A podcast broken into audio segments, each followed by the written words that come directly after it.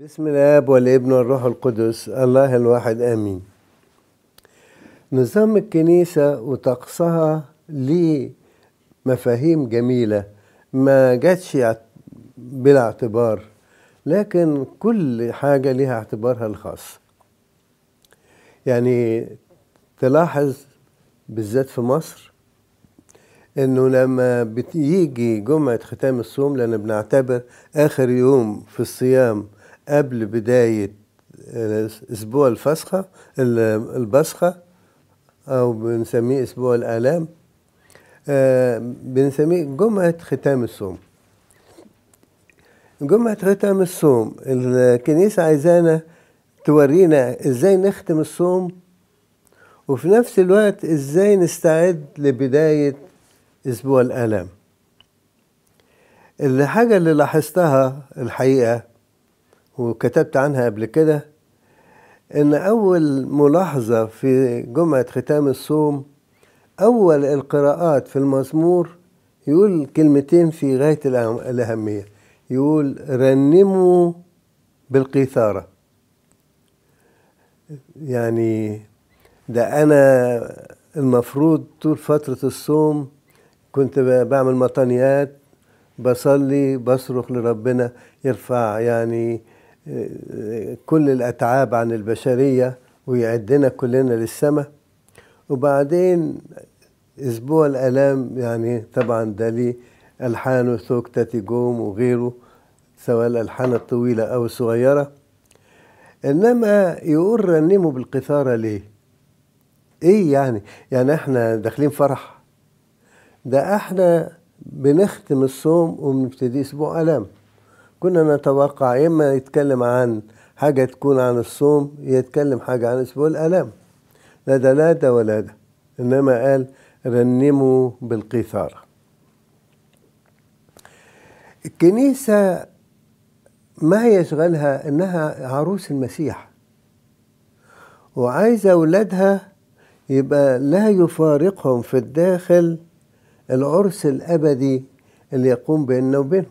بين المسيح العريس السماوي.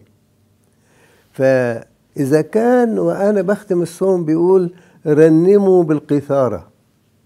وإذا كان قبل ما ابتدي أسبوع الآلام يقول رنموا بالقيثارة. ده معنى كده إن الكنيسة عايز تقول لك كل طقس الكنيسة في الأفراح والأحزان وفي الأصوام في ال ال إذا كان في أعياد ما يشغل الكنيسة كيف تعد أولادها للعرس الأبدي؟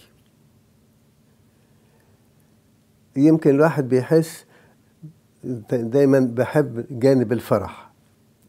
مش لأني عايز الناس يبقوا فرحانين بس ده ده بسيطة. لكن ما هو أهم من كده؟ إن إلهنا العجيب اللي ترتعب أمامه القوات السمائية. يعبدوه بمخاف بخوف ورعدة. إلهنا اللي بيرتعب منه الشيطان. إلهنا اللي مشغول بالخليقة كلها سواء بالإنسان أو بالسمائيين حتى بالحيوانات والطيور حتى بالجماد مشغول بالشمس والقمر. كل كل نظم الخليقة في الله بحكمته بيشتغل فيها. لكن هو عايز يشعرني إن أنا موضع اهتمامه إن أنا هبقى العروس المقدسة لمين؟ للعريس القدوس رب المجد يسوع. رنموا بالقيثارة صحيح أحيانا ربنا من أجل التأديب يضغط شوية علينا بحاجة أو غيرها لكن في كل المواقف عايزنا نكون أناس تسبيح أناس فرح. في أحد الملوك ملوك يهوذا وقفوا ضده ثلاث ملوك يمكن قلتها قبل كده. وفوجئ ملك يهوذا إنه إمكانياته الصغيرة وقدراته البسيطة بيقف قدام ثلاث دول يعني بتوع حرب. وكلهم جنب بعض هيدافعوا عن بعض وهو هيبقى يعني زي الكتكوتة في وسطيهم. فارتبك جدا رفع عينيه كده لربنا إيه اللي أعمله؟ بص لقي النبي جاي له أحد الأنبياء. قال له ربنا بيقول لك ما تخافش. قال له طب هعمل إيه؟ قال له عارف هيديك سلاح فريد. إيه السلاح الفريد؟ قال له تجيبوا تجيب فرقة من اللاويين والمسبحين والمرتلين دول تجيبهم ويقولوا أنشودة لربنا. قال له بعدين؟ قال له لا قبلين. هو ده السلاح. بص الملك إيه السلاح؟ تخيل واحد رايح يحارب وهما جايين بأسلحة وبعدين جاي له النبي يقول له إيه؟ اقعد غني غني لربنا. وبالفعل لما دخلوا اللاويين في أرض المعركة وهم بيسبحوا ربنا.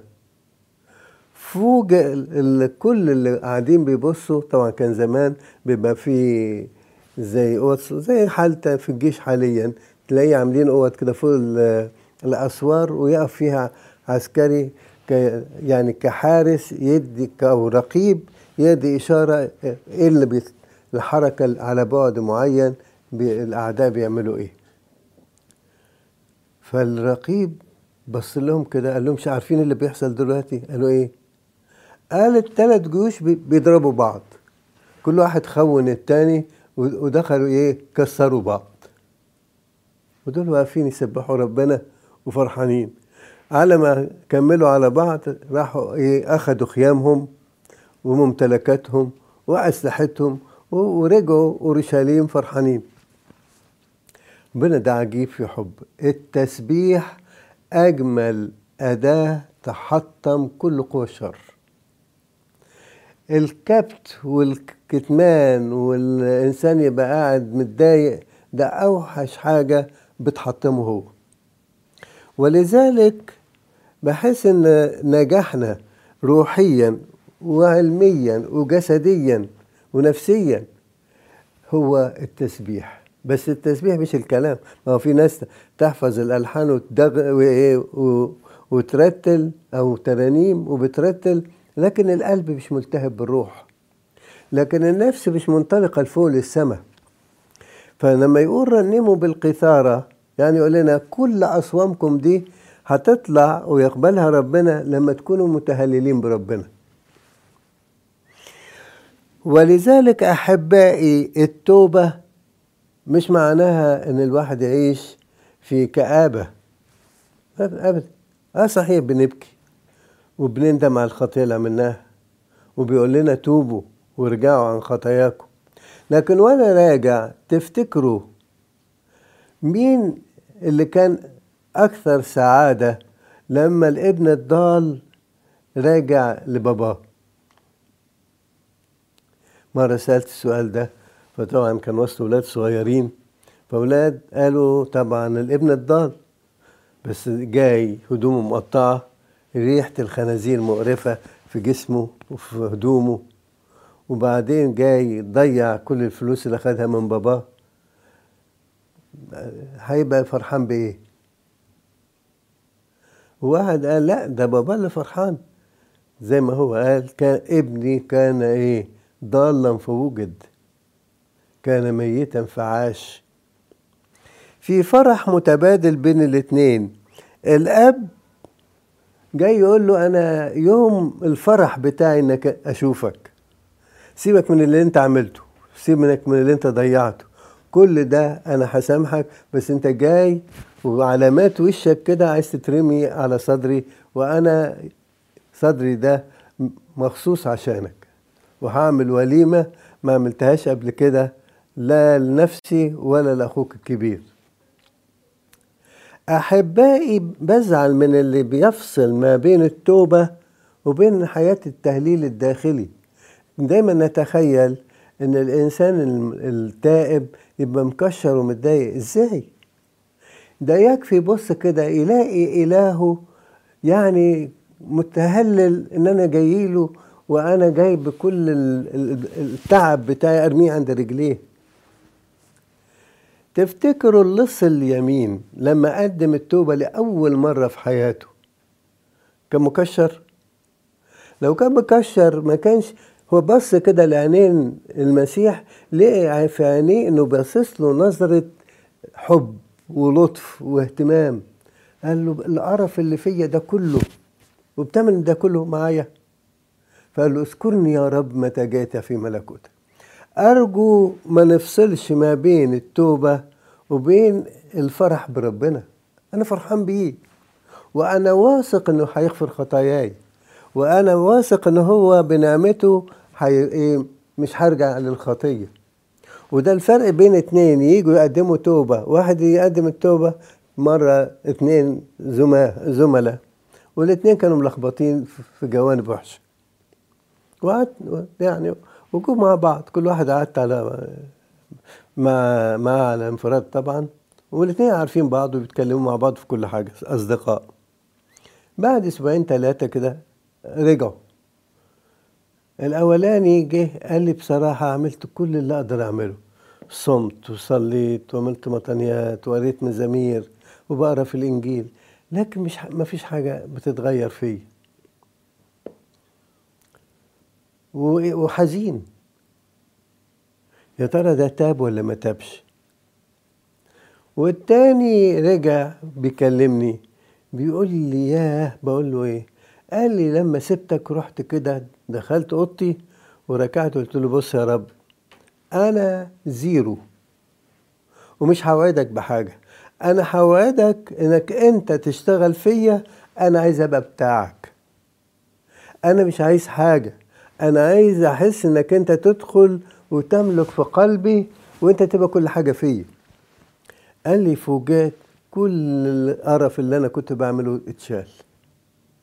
وقعدت الأسبوعين دول كل ما أقول له بقيت مكسوف أقول له لأنه كل شال. قعد يشيل كل الزبالة اللي فيا. فإذا أحبائي نفسنا لما نسمع في ختام الصوم رنموا بالقيثارة. مش معناها ما تتوبوش. ولا معناها إن التوبة ضد الفرح ولا الفرح ضد التوبة. بزعل من الناس اللي تدخل الكنيسة مكشرة. مكشرة إزاي؟ ده بيت باباهم. ده ده ده أحيانا أطفال صغيرين يعني أز ما بنساش المنظر ويمكن حكيت عنه المرة اللي فاتت. وأنا في نيروبي بس هم رحنا حتى جنب نيروبي. وفي اجتماع شبان كبير شبان وشابات. وبعدين العيل صغير يمكن تسع سنين ويمكن أقل من كده يعني مش عارف أقدر لكن يعني صغير. وبعدين داخل من الباب قاعد يمات براسه وكتفه يمين وشمال ويقول إيه الترنيمة اللي هم بيقولوها.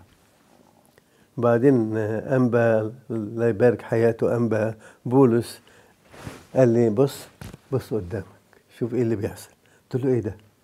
قال لي شوف لما هيجي هيعمل إيه. طول ما هو ماشي مش الكنيسة طويلة. طول ما هو ماشي قاعد يرتل وجه قدام الهيكل وسجد وهو فرحان وجه يسلم على أنبا. بولس وبعدين سلم عليا. وبهدوء راح داخل في صفوف الشبان وقعد يرتل معهم قال لي ده لو سبته لغاية بكرة الصبح مش هيحس لا لا عايز ينام ولا عايز ياكل ولا عايز حاجة. فرحان بربنا. من الكلمات اللي أنا بحبها ودايما بقولها للناس لما كنت أروح نيروبي كنت كل سنة لازم أروح فترة الستات اللي هناك لما يرتبوا يرتلوا طبعا بيستخدموا الطبلة وغير دي, ده الطق يعني الكالتشر بتاعهم والجو الحار بتاعهم. ما ينفعش الموسيقى الهادية. لا هم طبلة وزمارة وهيصة. وقاعدين يسبحوا ربنا. فلما يروح حد مصري أو حتى الخدام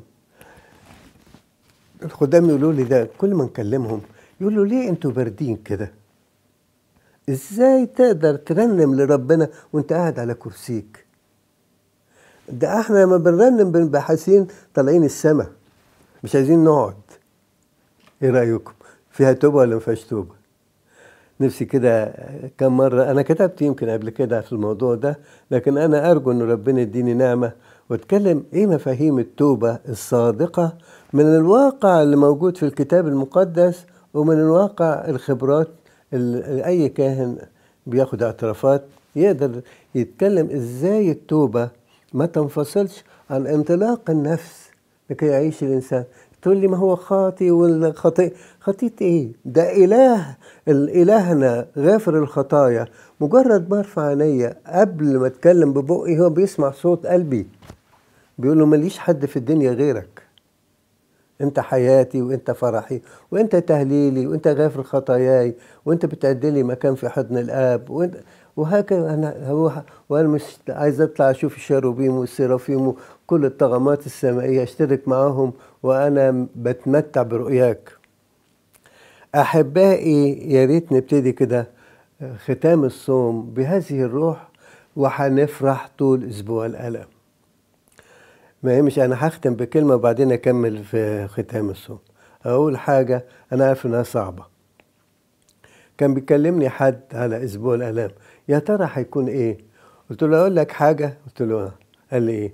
قلت له بعد ما تخلص التجربة اللي إحنا عايشين فيها في موضوع آه، الفيروس بتاع كورونا هنقول أجمل أسبوع عشناه رغم إن إحنا اتحرمنا من دوخ من الدخول في بيت ربنا لكن بيت ربنا كان هو قلبنا.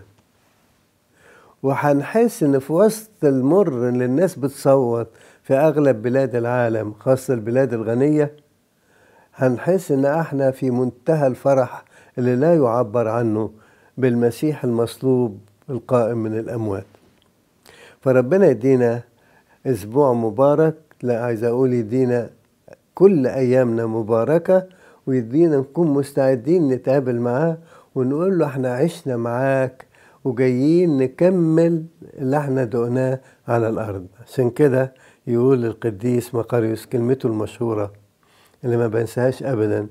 يقول إن في يوم الدينونه مش هنستغرب لأن الناس اللي عاشوا فرحانين بربنا هيحسوا إن الفرح ده تكملته بقى لما يشوفوه وجها لوجه ويشوفوا السمائيين ويتكلموا بلغة غير اللغة البشرية والجسد بتاعهم ده يبقى الجسد المقام من الأموات وهيعيشوا في جو يقولوا ياه إحنا كنا منتظرين اليوم ده.